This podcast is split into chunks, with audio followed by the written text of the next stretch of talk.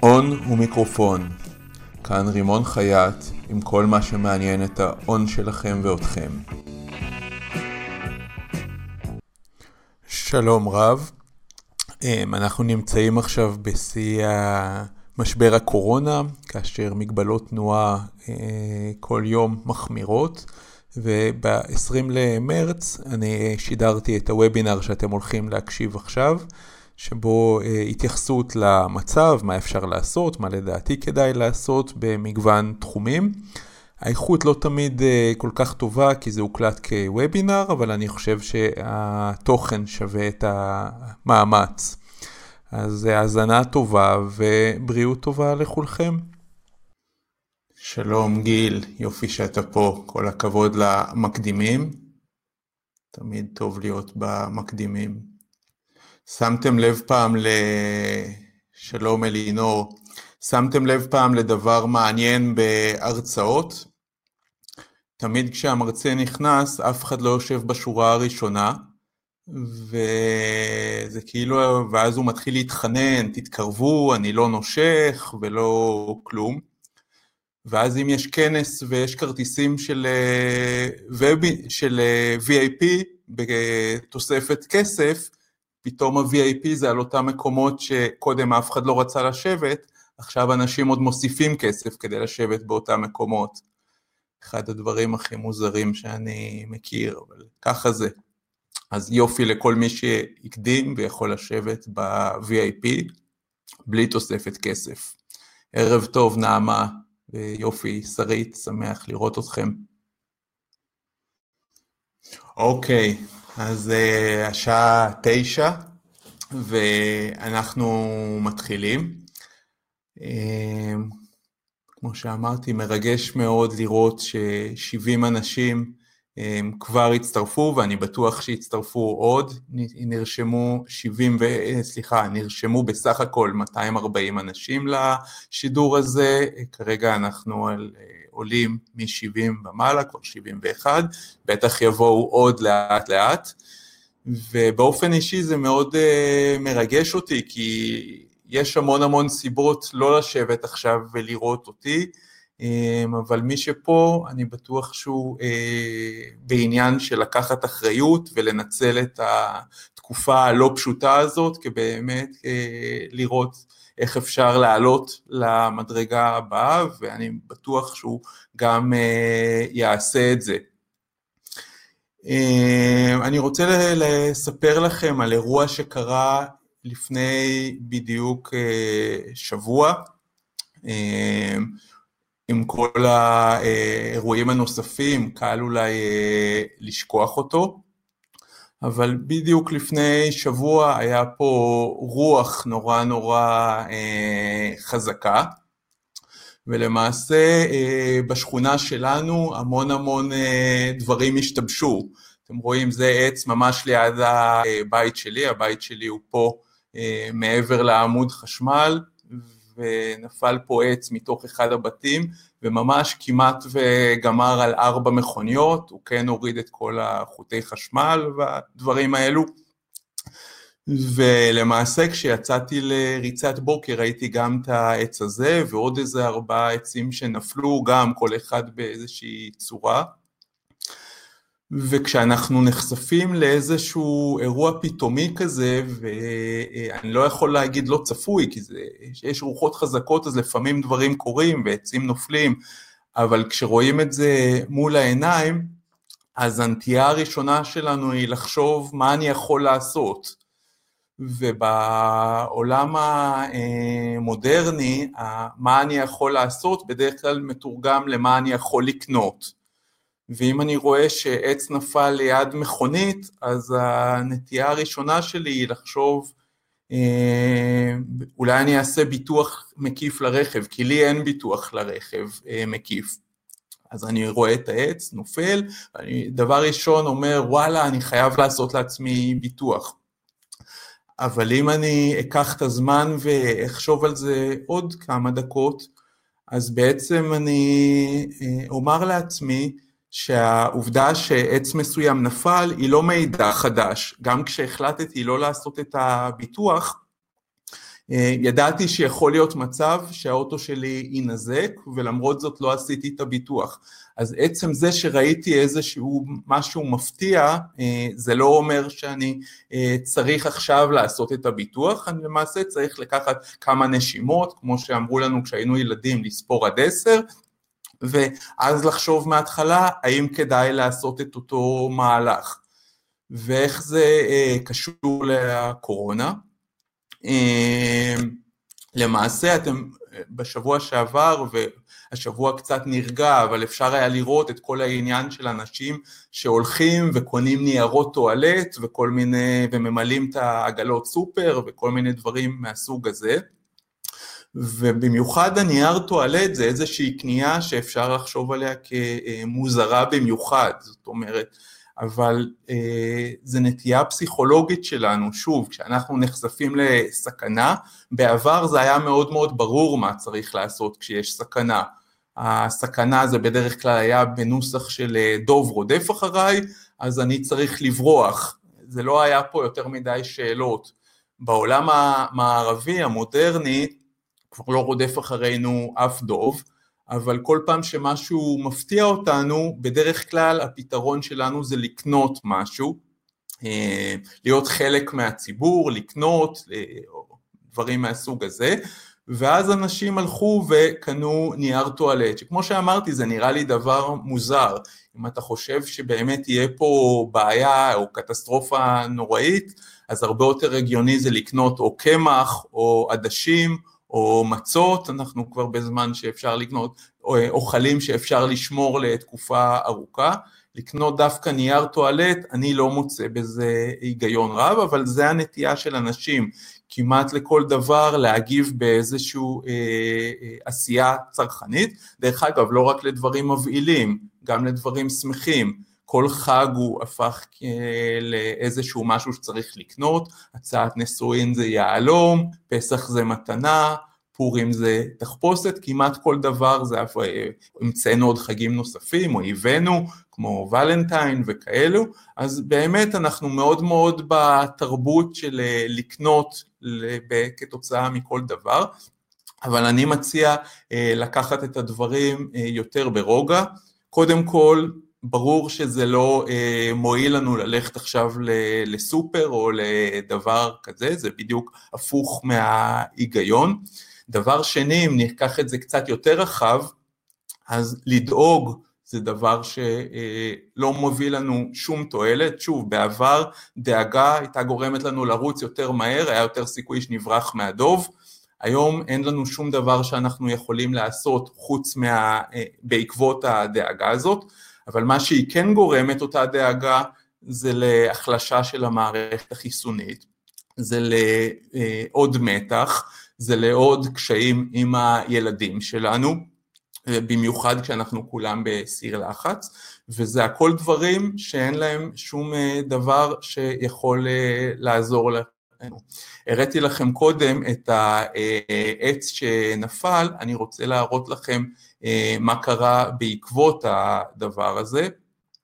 בעקבות הנפילה של העץ, אז אנחנו היינו אה, יותר מ-24 שעות בלי חשמל בבית, ובאופן כללי היה בזה מצד אחד קצת קושי, מצד שני היה בזה גם הרבה קסם, פתאום הבנות שיחקו במשחקים של פעם, אה, הלכנו לישון בשמונה בערב כשהיה חושך, קמנו אה, מוקדם בבוקר רעננים, זאת אומרת, היה בזה גם הרבה טוב, ובהחלט אה, לנו אין גם טלוויזיה, אז אנחנו פחות אה, חשופים לטרטור האינסופי של חדשות שבעצם לא מביאות לנו שום תועלת.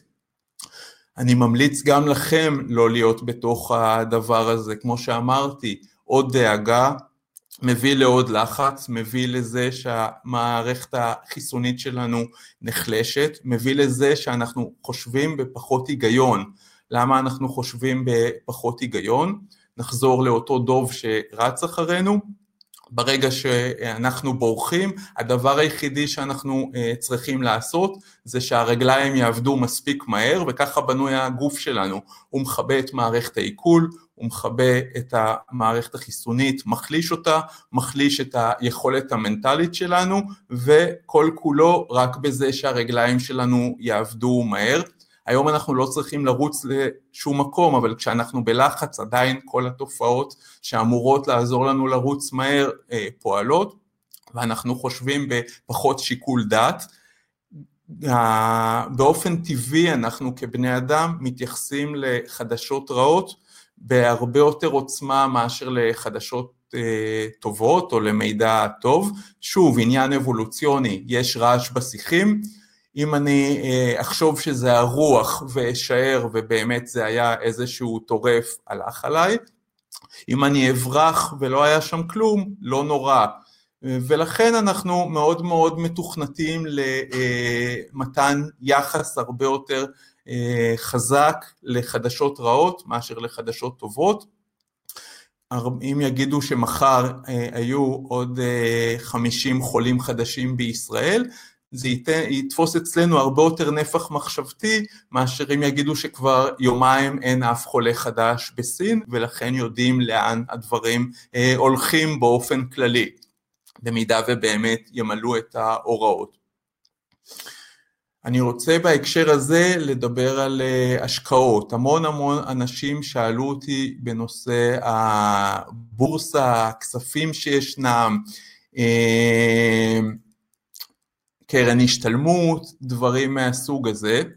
אה, זה היה מאוד מאוד, שאלות, כל הזמן אני מקבל אימיילים, ובאמת כשהתחיל המשבר, הבורסה ירדה בצורה מאוד מאוד אה, חדה, המצגת עשיתי אותה בתחילת השבוע, אז התאריכים לא אה, עדכניים כל כך, אבל העיקרון הוא היגיון זה.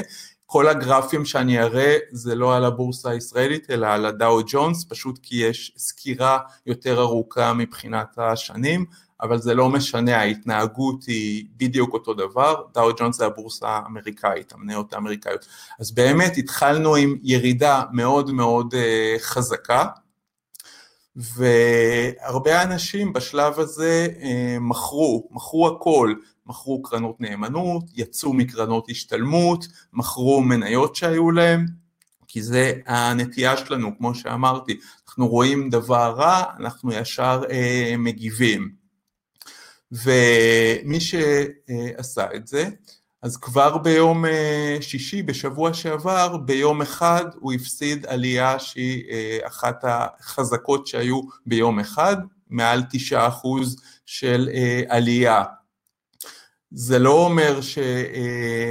עכשיו, זה לא שהמשבר עבר או שמצאו תרופה או משהו כזה, למעשה, מה שאני אראה לכם זה כמה דוגמאות שמראות שלמעשה אין שום היגיון בבורסה והניסיון לנחש מה הולך להיות כנראה זו האסטרטגיה הכי גרועה שיש. תיזכרו עוד פעם באותו עץ שנפל וגרם לי לחשוב על אה, ביטוח. אז גם פה מי שהיה בבורסה הוא למעשה היה אמור לחשוב כל הזמן במונחים של יכול להיות שבחודש הבא הבורסה תרד ב-30 אחוז. למעשה הקורונה לא הביאה לנו שום מידע חדש.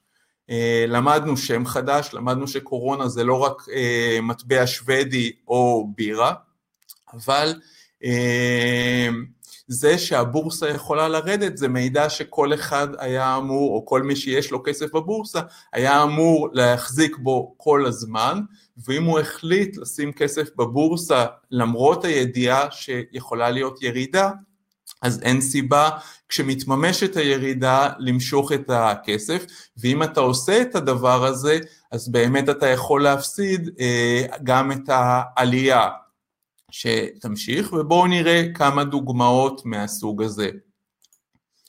1942, בהחלט שנה לא סימפטית בעולם, אה, אמצע מלחמת העולם השנייה, הגרמנים מצליחים כמעט בכל דבר שהם עושים, כובשים את כל אירופה פרט לאנגליה, מנצחים כמעט בכל חזית, היפנים מכים את האמריקאים בפרל ארבור, מוחקים כמעט את כל הצי האטלנטי שלהם, עושה רושם ששום דבר לא יצליח לעמוד לא בפני היפנים ולא בפני הגרמנים.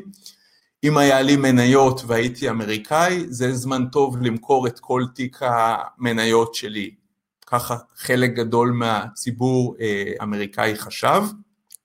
ומי שבאמת ב-1942 מכר את כל המניות שלו, אז uh, הוא היה uh, מכר אותם פה, והפסיד עד סוף המלחמה עלייה של uh, יותר מ-100% בתשואה שלו, עד 1945, uh, עלייה שהיא הרבה יותר ממה שהייתה לפני תחילת המלחמה, uh, ולא רק זה, מי שהחליט להיכנס לבורסה אה, בנקודה הזאת כשנגמרה המלחמה, בדיוק פה, בסוף החץ הירוק, ספג שנתיים של ירידות דווקא אחרי שנגמרה מלחמת העולם השנייה.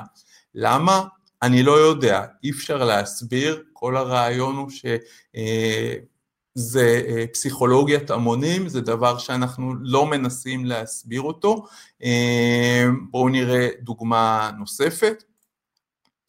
1987, או אני אגיד ככה, הכותרת כשהתחילה אה, משבר הקורונה הייתה בכלכליסט, שהדאו ג'ונס התרסק ב-13% ביום אחד, הגרוע מאז 1987, זה הגרף של המניות ב-1987, יש פה 22 אה, אחוז של ירידה ביום אחד בבורסה האמריקאית, באוסטרליה למשל היה באותו יום 50 אחוז ירידות, מישהו זוכר מה היה ב-1987, איזה אירוע גדול, אל תייגעו את המוח שלכם יותר מדי, לא קרה שום דבר ב-1987, פשוט כלום, לאף אחד אין מושג מדוע הבורסה ביום אחד ירדה כל כך הרבה, כל כך הרבה שעד 2020 לא נשבר השיא הזה.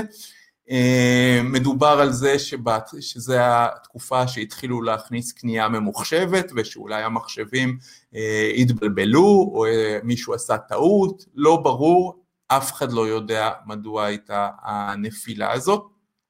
אבל מי שנבהל ויצא בעת הנפילה הזאת, אז הוא הפסיד תשואה של 500 אחוז בשנים של אחרי הנפילה, מ-87 עד 99, ותראו כמה הנפילה הזאת שנראתה נורא מרשימה בשנת 87, היא נעלמה לנוכח העליות שאחריה, היא הפכה לכמעט זניחה, אבל בתוך השנים האלה היו עוד פעם, היה ב-97 והיה אה, עוד נפילות בתוך כדי, וכל פעם כזאת מי שנבהל ומשך, ומשך את הכסף שלו פשוט אה, איבד את כל הכסף, אה, את כל העליות שאחרי זה.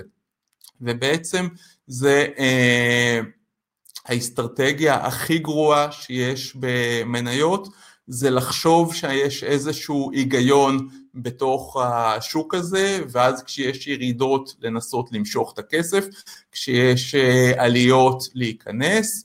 בעצם מה שאת עושה, מי שזאת האסטרטגיה שלו, הוא תמיד קונה יקר, מוכר בזול, אחרי כמה פעמים שהוא עושה את הדבר הזה, נפתרת לו הבעיה של מה לעשות עם הכסף שלו, כי נגמר לו הכסף, ואז הוא לא נכנס יותר לעולם לבורסה, וגם מספר לילדים שלו עד כמה הבורסה זה דבר מסוכן, ואנחנו נראה כמה דורות של אנשים שהפסידו המון המון אה, תשואה שהם יכלו לקבל בתוך הבורסה.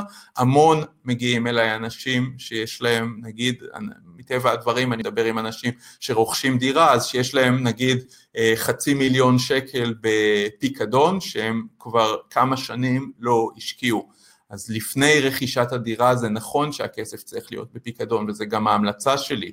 אם כבר הגעתם למצב שאתם חותמים אה, על חוזה ועוד שלושה או ארבעה או חמישה חודשים אתם צריכים את הכסף, אפילו אם הבורסה עד היום כל הזמן עלתה, תמשכו את הכסף כי אתם לא יכולים לדעת מה יקרה מחר, והיום זה אותו מחר של מי שחיכה ולא משך כי הוא רצה את התשואה הנוספת.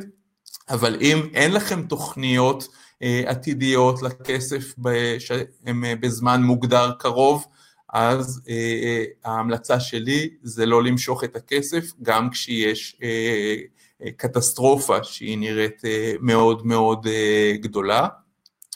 ועד עכשיו כל הזמן אני התמודדתי וכל מי שהגיע אליי לייעוץ היה את השאלה האם באמת למשוך קרן השתלמות כדי להקטין את המשכנתה או לקחת הלוואה על חשבון קרן השתלמות ואני לא מדבר על כאלה שעשו עוד דברים עוד יותר נועזים כמו להכניס את הכסף לפוליסת חיסכון, לקחת הלוואה ואת זה לשים בעוד פוליסה וכן הלאה.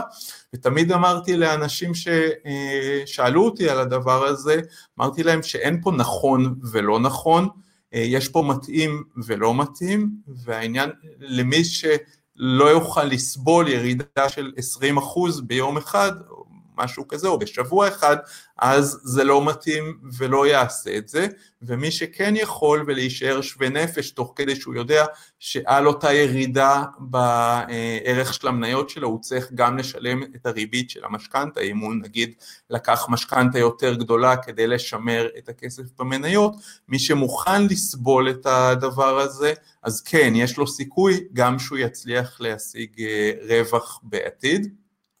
אמ, אתם יכולים כל הזמן גם אה, לשאול, תראו לי שאתם אה, מקשיבים ושבכלל אני לא מדבר לעצמי. אמ, אז זה בהקשר הזה. בנושא המשכנתה, אנחנו בשבועיים שהם נורא אה, מעניינים מכל הבחינות בענייני משכנתה. אני אה, למעשה משבוע שעבר במרוץ נגד הזמן עם המון המון לקוחות שלי, כי למעשה הייתה קפיצה בריבית המשכנתאות החדשות שניתנות, ותכף נדבר על הקפיצה הזאת, אבל מי שקיבל אה, אישור בעבר, אז הבנקים כן שומרים על אותה ריבית שהם נתנו לפני שהתפרץ הקורונה. אה, ולכן אנחנו עבדנו נורא נורא קשה גם לסגור את כל המשכנתאות של, ה, של לקוחות בתהליך וכל זה מול מערכת בנקאית שהיא הפכה להרבה יותר בעייתית, המון סניפים נסגרו, הרבה בנקאים לא באים לעבודה כי הילדים בבית או כי הם בבידוד ודברים מהסוג הזה, וכל המערכת היא הרבה יותר, ב, ומצד שני הרבה אנשים רוצים לסגור את המשכנתאות במקביל, אז נוצר באמת אה, אה, אלמנט קצת מלחיץ,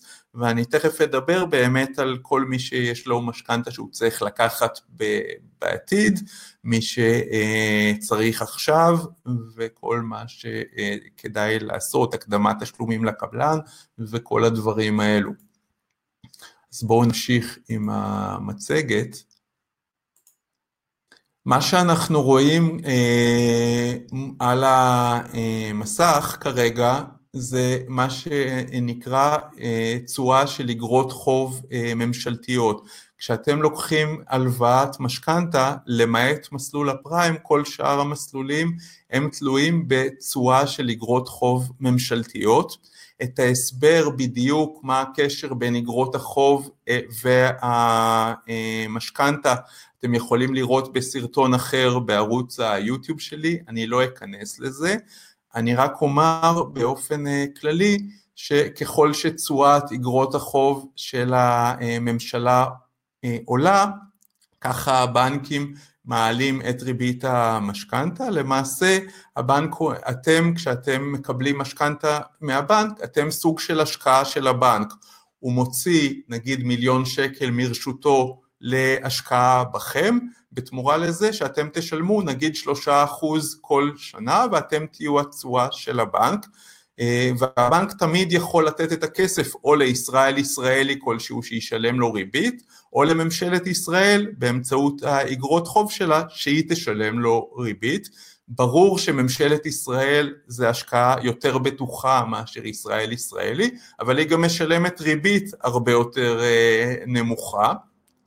אבל ברגע שהתשואה של אגרות החוב הממשלתיות אה, עולה, כלומר אם פעם התשואה הייתה 1 ועכשיו היא 1.5, אז הבנק אומר אם רציתי 2% פער בין ישראל ישראלי לבין ממשלת ישראל, אני שומר נניח על אותם 2% פער, ועכשיו מישראל ישראלי במקום אה, 3% אני רוצה 3.5%. מה שאנחנו רואים בגרף, בטבלה הזאת, זה אגרות חוב ל-27 שנים, שזה די דומה בריבית קבועה לא צמודה, שזה המקביל של הלוואה בריבית קבועה לא צמודה ל-30 שנה, ואפשר לראות שכל הזמן המחיר של אגרות החוב יורד, ככל שהמחיר יורד יותר ויותר, ככה התשואה עולה, ולכן כשהתשואה עולה, אז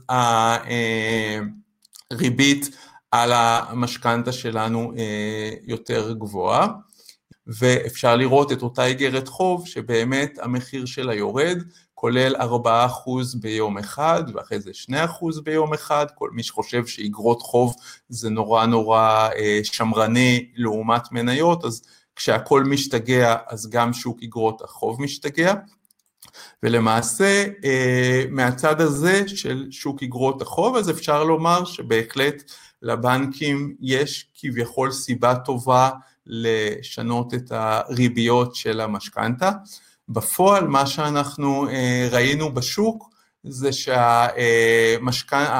שהריביות על המשכנתאות השתנו הרבה יותר ממה שמסבירה התשואה של איגרות החוב, וזה מסיבה פשוטה,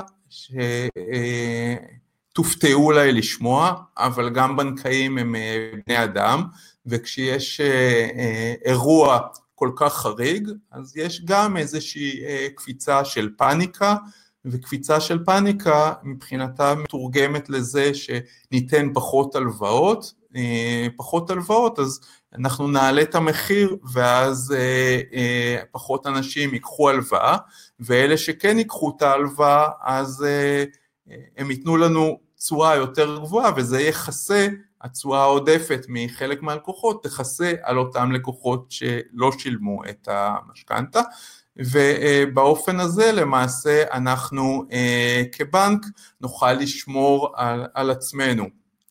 אני חושב שהדבר הזה לאט לאט יירגע והשוק כן יחזור לאיפה שנמצאת התשואה של אגרות החוב מצד אחד, מצד שני התשואה תרד חזרה, אנחנו, כלכלת מדינת ישראל היא אחת הכלכלות החזקות בעולם באופן כללי, אנחנו נכנסנו למשבר יחסית במצב שהוא מצוין, עם אבטלה מאוד מאוד נמוכה, עם הכנסות טובות, עם חוב של המדינה שהוא נמוך, ולכן בניגוד למדינות כמו נגיד איטליה וספרד, שנכנסו למשבר כשגם כך הם בכלכלה מאוד מאוד רופפת, ואז יכול להיות שזה יביא אותם למקומות מאוד מאוד רעים, מדינת ישראל בהיבט הזה היא בסדר, ואני חושב שתוך זמן קצר הדברים יתייצבו, אם אנחנו נקפיד על, על ההנחיות, אז לפחות הדוגמה הסינית מראה שגם מהמחלה אנחנו אה, נצא. כמובן שיש ענפים כמו תיירות שלהם זה ייקח עוד הרבה הרבה זמן, חברות התעופה לצורך העניין היו גם ככה בבעיות ולכן שם הדברים יהיו יותר קשים, אבל בשאר העסקים זה אומנם הלך מ-100 ל-0, היה ממש לחיצה על הבלמים שהיא מאוד מאוד חדה ורואים את זה בין 80 ל-100 אלף, אני כבר לא זוכר את המספר, אנשים שנרשמו בלשכות התעסוקה, אבל לדעתי כמו שסגרו את המסעדה מהיום למחר, אפשר יהיה לפתוח את חלקם, חלקם כנראה לא ייפתחו, זה בכל זאת ענף שהוא נורא נורא מסוכן, בסיכון מובנה, אבל יבואו אחרים, אני מקווה, והכלכלה כן תתאושש כמו שאני רואה את הדברים. אני חושב שבצד של כל אחד מאיתנו, מה שאנחנו יכולים לעשות זה לנסות לחשוב מה טוב במצב הזה, זאת אומרת, אנחנו עם כל המשפחה ביחד, אנחנו, אצלנו למשל, אנחנו אה, עשינו הרגל של ארוחת בוקר אה, משותפת, כל המשפחה, מה שברגיל לא כל כך קורה, אה, אפשר לחזק את הקשר. אני אישית, כן עובד נורא נורא קשה בגלל שאני מקבל המון המון אה, לחץ שמגיע אליי בתור אה, מי שעוסק בכלכלה מהציבור, אז המון המון טלפונים ואימיילים ודברים כאלו, אבל מי שכן אה, נמצא בחופשה אמיתית, אז אה, אני מציע לא, לה, לא להילחץ בגלל דברים שאנחנו לא יכולים לשלוט בהם ולעשות את ה... אה, לנסות לתחזק את המערכת. מי שעצמאי, אז יש לו פה אתגר נורא גדול, הוא, אה, אבל אם הוא יעמוד באתגר, והאתגר הוא לרכז את התשומת לב באיך לפתח את העסק, זאת אומרת, לא רק להשאיר אותו בהישרדות, אלא להיות במצב שהוא יוצא מהאירוע הזה במצב שהוא יותר חזק ממה שהוא היה.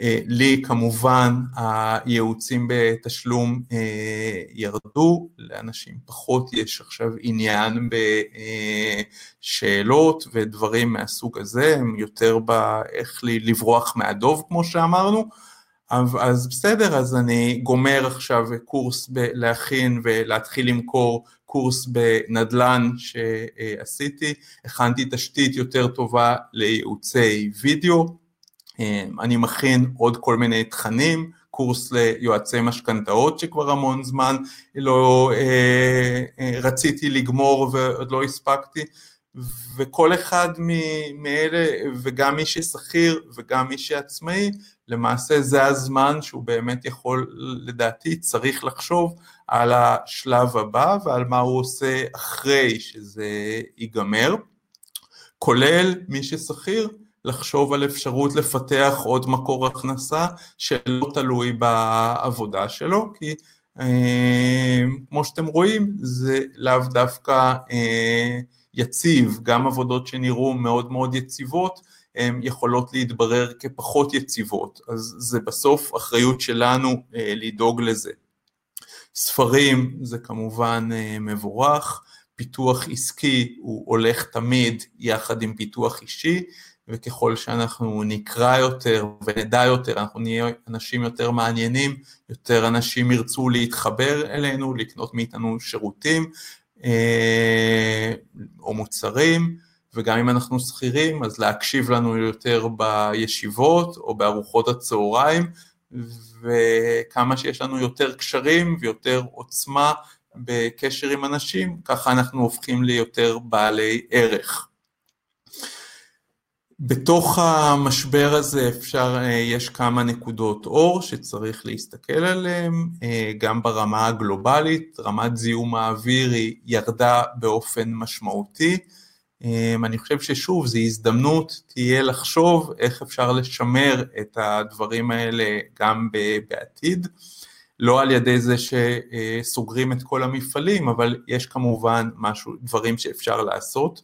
מחיר הנפט פעם, דיב... רק לפני שנתיים דיברו על זה שהוא הולך להגיע ל-200 דולר לחבית, היום אנחנו מדברים על מחיר של 20 דולר לחבית, קרוב למחיר שהיה בשנת 73 לפני שהתחיל חרם הנפט של מדינות ערב על המערב.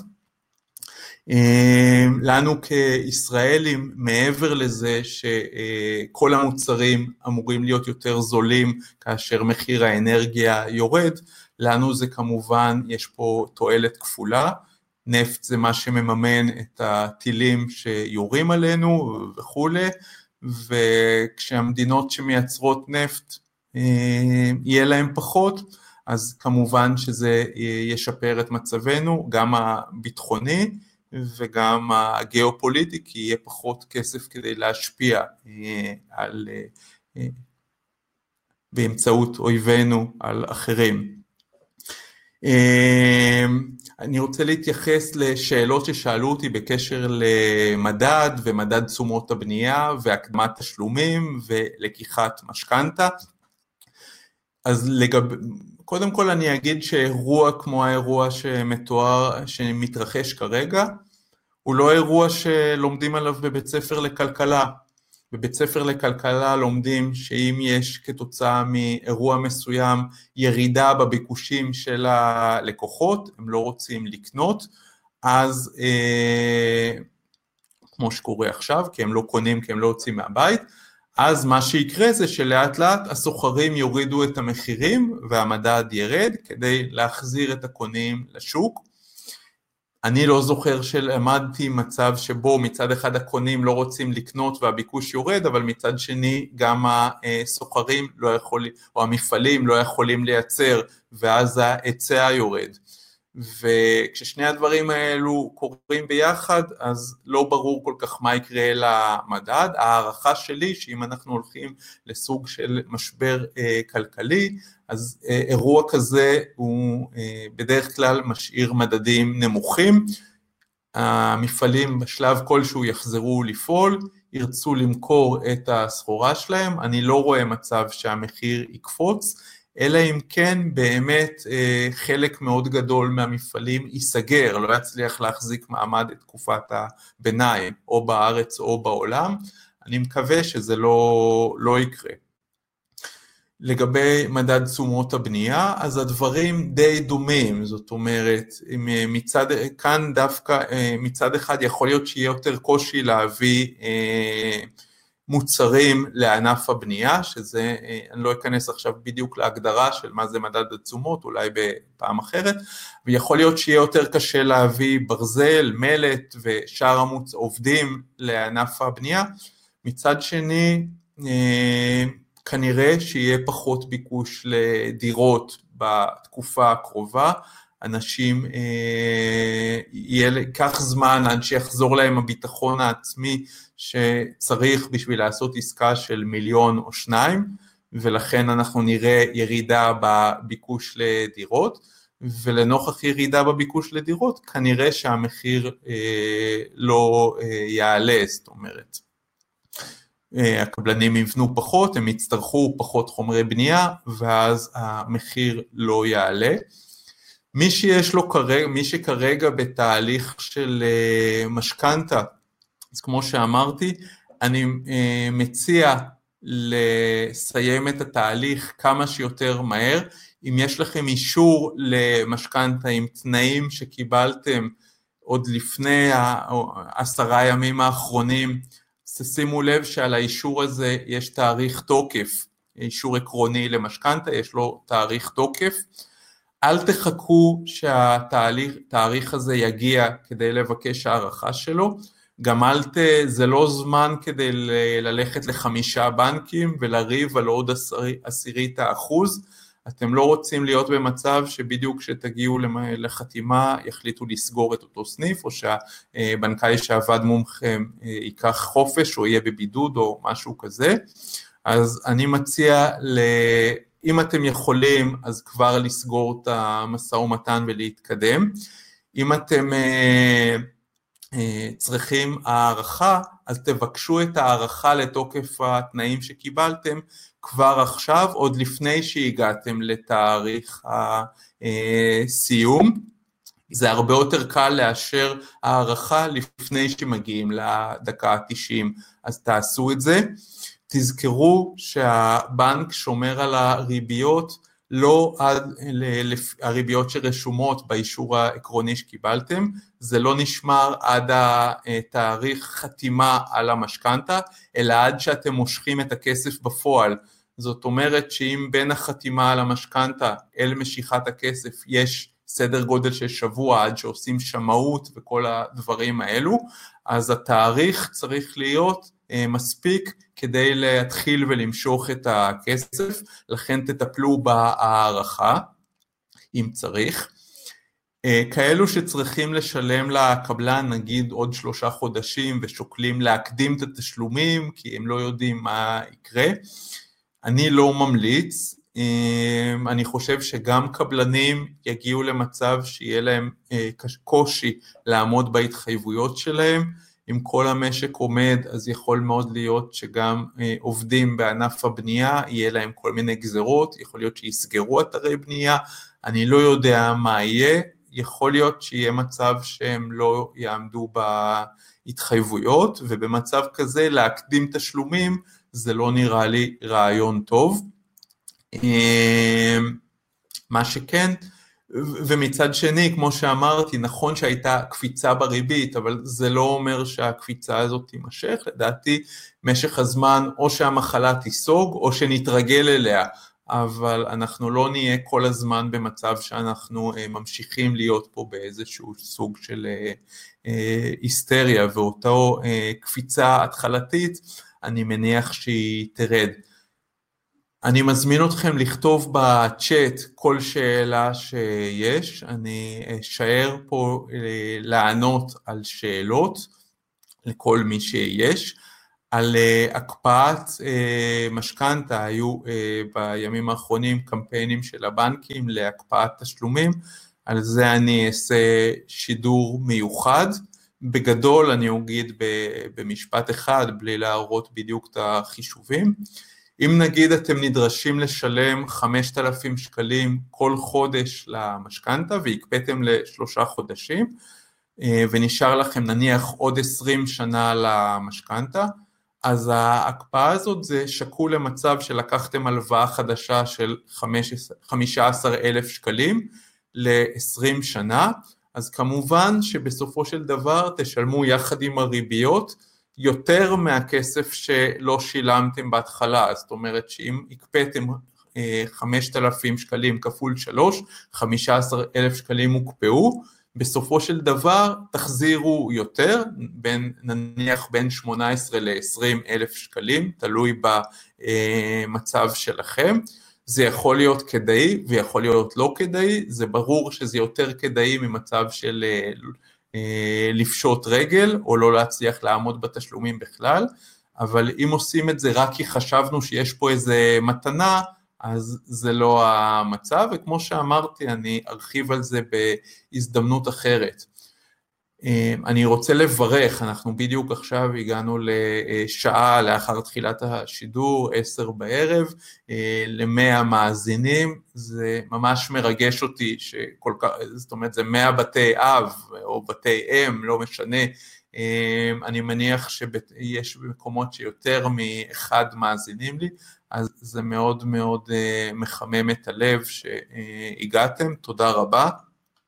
אה, ואני אשמח, כמו שאמרתי, לשאלות וכל דבר שאתם אה, רוצים לומר.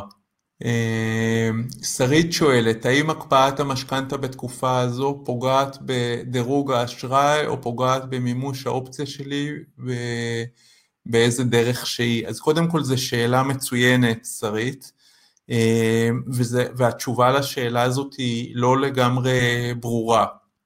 למה היא לא ברורה? כי דירוג האשראי זה משהו שלא נקבע בבנק. הבנק מדווח לחברות הדירוג על אירועים שקרו ב, ב, עם ההלוואות שלקחנו, בין השאר הקפאת תשלומים, הלוואות חדשות וכן הלאה. וחברת הדירוג יש לה אלגוריתם שאיתו היא משתמשת כדי לקבוע את הדירוג שלך, ואנחנו לא בדיוק יודעים מה האלגוריתם הזה ואיך הוא עובד. ולכן אה, אי אפשר לדעת בוודאות, הבנקים אומרים שזה לא יפגע בדירוג, אבל לתת לך תשובה חד משמעית שזה לא יפגע, אני לא יכול. אני יכול כן לומר, שכמו אה, שאמרתי קודם, שזה עולה כסף, זה לא לגמרי מתנה. אם את חייבת את זה, תיקחי גם במחיר של אולי פגיעה עתידית כזו או אחרת, אם את לא חייבת, פשוט אל תיקחי. אה, אם יש לי בימים אלו בקשת מימון לבנייה, האם כדאי לחכות מעט כיוון שהבנקים מבולבלים? אז כמו שאמרתי, כן, כולם מבולבלים, ואם לא חייבים עכשיו את הכסף, אז אה, לא בטוח שכדאי כרגע לקחת את המשכנתה. אה, בבנייה, באופן כללי את אמורה קודם לגמור את אותו הון עצמי שיש לך, ורק אחר כך לקחת את הכסף של הבנק. אז אני לא יודע אם התכוונת שגמרת את ההון העצמי ועכשיו מי שבונה את הבית יעצור כי אין לך עוד כסף, או שאת אה, אה, ממשיכה לשלם מכיסך, שזה ממילא מה שצריך לעשות לפני שלוקחים את הכסף מהבנק. אה, יהודה שואל, האם תהיה אה, בנוגע לכדאיות השקעה בבורסה לנוכח הזדמנויות הנדירות ביחס להשקעה בנדל"ן? אז אני לא יודע מה זה ביחס להשקעה בנדל"ן, אבל לגבי הזדמנויות נדירות, אז כמו שהראיתי, אני, אני לא בטוח שזה אה, הזדמנות נדירה, אני בשום שלב לא יכול לדעת האם לאחר 20 אחוז אני לפני אה, הזדמנות נדירה, או שאני אכניס את הכסף ואסבול מעוד 20 אחוז אה, ירידה. אה, ובאופן כללי לנסות לנחש מה יהיה בעתיד זה נראה לי אה, דרך לא טובה להשקיע בבורסה, דרך הרבה יותר טובה זה, אה, ואני, יש לי סרטון אחר שבו אני מדבר על זה, זה השקעה תקופתית, להחליט שכל חודש אני מכניס נגיד 2,000 שקלים ואני מתמיד בזה לאורך כל הזמן, לא משנה אם יש עליות או ירידות, ואז תמיד חלק מהכסף שלי יוכנס אה, במחיר גבוה וחלק במחיר נמוך, אבל בממוצע לאורך השנים כנראה שעשיתי עסקה טובה מאוד. האם כדאי לשנות למסלול, אלכס שואל, האם כדאי לשנות למסלול נפילת אה, סולידי בעקבות אה, אה, נפילת הבורסה? אז לשנות למסלול סולידי זה בדיוק שקול לזה שתיק ההשקעות הוא אצלי ואני מוכר את המניות. לדעתי זה לא רעיון טוב לעשות. החלטנו שאנחנו מוכנים לקחת את הסיכון של הבורסה אה, כהשקעה לטווח ארוך, אז אה, זה כמו עם העץ שנופל, החלטתי שאני מוכן לקחת את הסיכון שהאוטו שלי ינזק, זה שראיתי שזה יכול לקרות בצורה מוחשית, לא שינה בשום צורה את הסיכון העתידי שזה יקרה, ובאותה מידה זה שהבורסה ירדה עד עכשיו, זה לא אומר לנו כלום על ה... אה, עובדה על השאלה אם היא תעלה או תרד, מה גם שאם אנחנו מעבירים לאגרות חוב, אז ראינו שגם אגרות חוב יודעות אה, להשתגע בימים האלו, אז אין בזה באמת אה, יתרון גדול לדעתי. שואלים האם ההטבה שהבנקים נותנים כרגע לדחות את המשכנתה שלושה חודשים כדאית, אה, רק אני רוצה לציין בהקשר הזה שזה לא כרגע, ההטבה הזאת קיימת תמיד, אה, הלכתי לחפש ממתי, בגלל שאני מכין על זה אה, שידור נפרד, הלכתי לחפש ממתי ניתנת ההטבה הזאת, אז מצאתי הודעה לעיתונות של בנק פועלים משנת 2005 שמאפשרים הקפאה של המשכנתה בשתי צורות, או בכל מיני הזדמנויות כמו מצד אחד פיטורין, מצד אחד שני לידה לשלושה חודשים, או אה, חודש שלם, כל שנה של המשכנתה אה, מאפשרים להקפיא.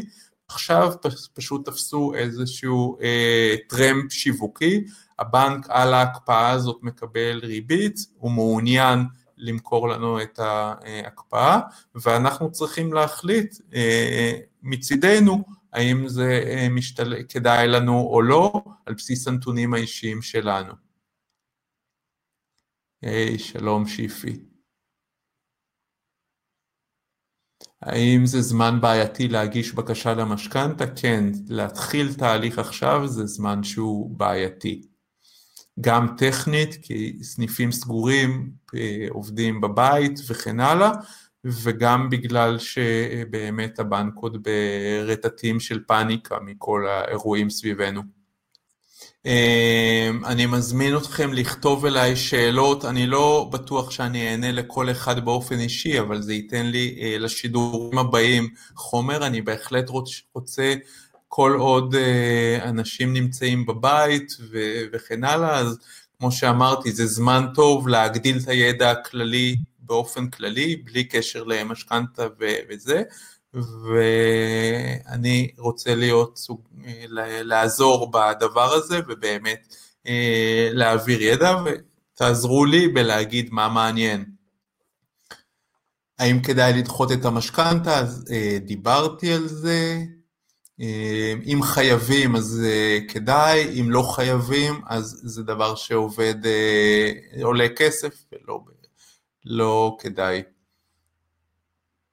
אמ, שיפי, ערב טוב, יש לנו סכום גבוה ממכירת דירה, 200 אלף, ועוד סכום של 10,000 לחודשים האחרונים, מלכתחילה חשבנו להשקיע הכל, שלנו יהיה אם לשים הכל עכשיו בבת אחת, כפי שתכננו מלכתחילה, או לשים רק חלק, נניח את הסכום הקטן.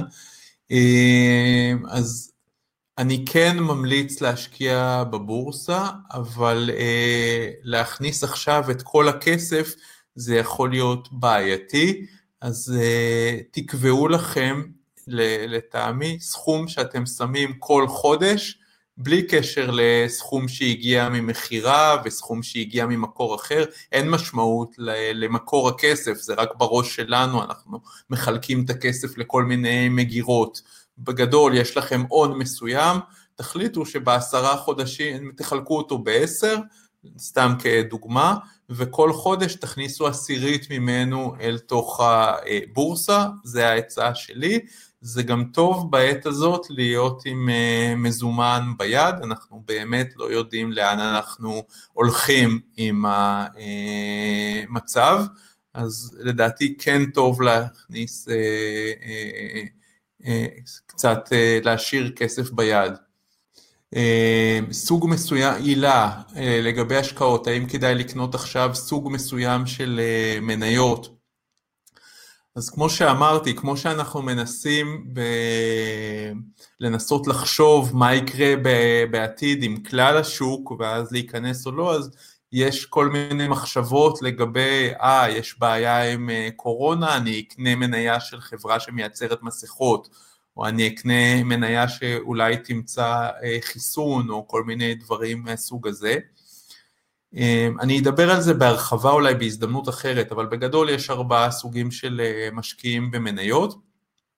אלו ששומעים טיפים מחברים ומשפחה, או קוראים בעיתונים, או מפתחים רעיונות בעצמם על מהי המניה הבאה שתפרוץ, נגיד מניה של חברה שמייצרת מסכות נגד מחלות. אלו שקוראים מבוקר עד ערב, וזה כמובן, אני לא חושב שרובם יצליחו, אולי במזל, אבל באופן כללי קרוב לוודאי שאם אתם רוצים לקנות חברה של מסכות כי היא זאת שתהיה משמעותית בעתיד, אז כנראה שסוחרים גדולים ממכם כבר עשו את זה, המחיר כבר גבוה, ובמקרה שמחר יימצא חיסון, החברה הזאת פשוט הערך ירד בבת אחת. הסוג השני של האנשים, שאני לא יודע אם יש כאלו איתנו בשידור, זה אנשים שכל היום קוראים דוחות כספיים של חברות ומחליטים איזה חברה כדאי לרכוש. בתור מי שלמד ניתוח דוחות כספיים, אני יכול לומר שזה דבר שהוא סופר משעמם, אני לא הייתי מעלה בדעתי לעשות את זה, אפשר למות משעמום. רוב האנשים לא עושים את זה, גם אנשי מקצוע מעטים לדעתי באמת עושים את זה. והסוג האחרון, שהוא האופן שבו אני משקיע ולדעתי הוא הכי מתאים לציבור הרחב, זה פשוט לקנות את ממוצע השוק על ידי זה שקונים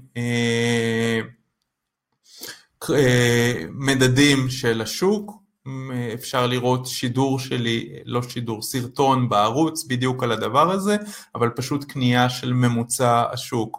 עוד סוג שלא הזכרתי, אני אקח אותו כמספר 4, זה לתת לאחרים לקנות בשבילנו מניות, לשים את הכסף בקרן נאמנות, בפוליסת חיסכון, במוצרים מהסוג הזה, אני לא מאמין בזה, המון מחקרים הראו שמנהלים מקצועיים לא מצליחים להכות את הממוצע, וכיוון שהם גובים דמי ניהול, אז אנחנו אפילו, זו עסקה שהיא יכולה להיות פחות טובה להשקיע דרכם.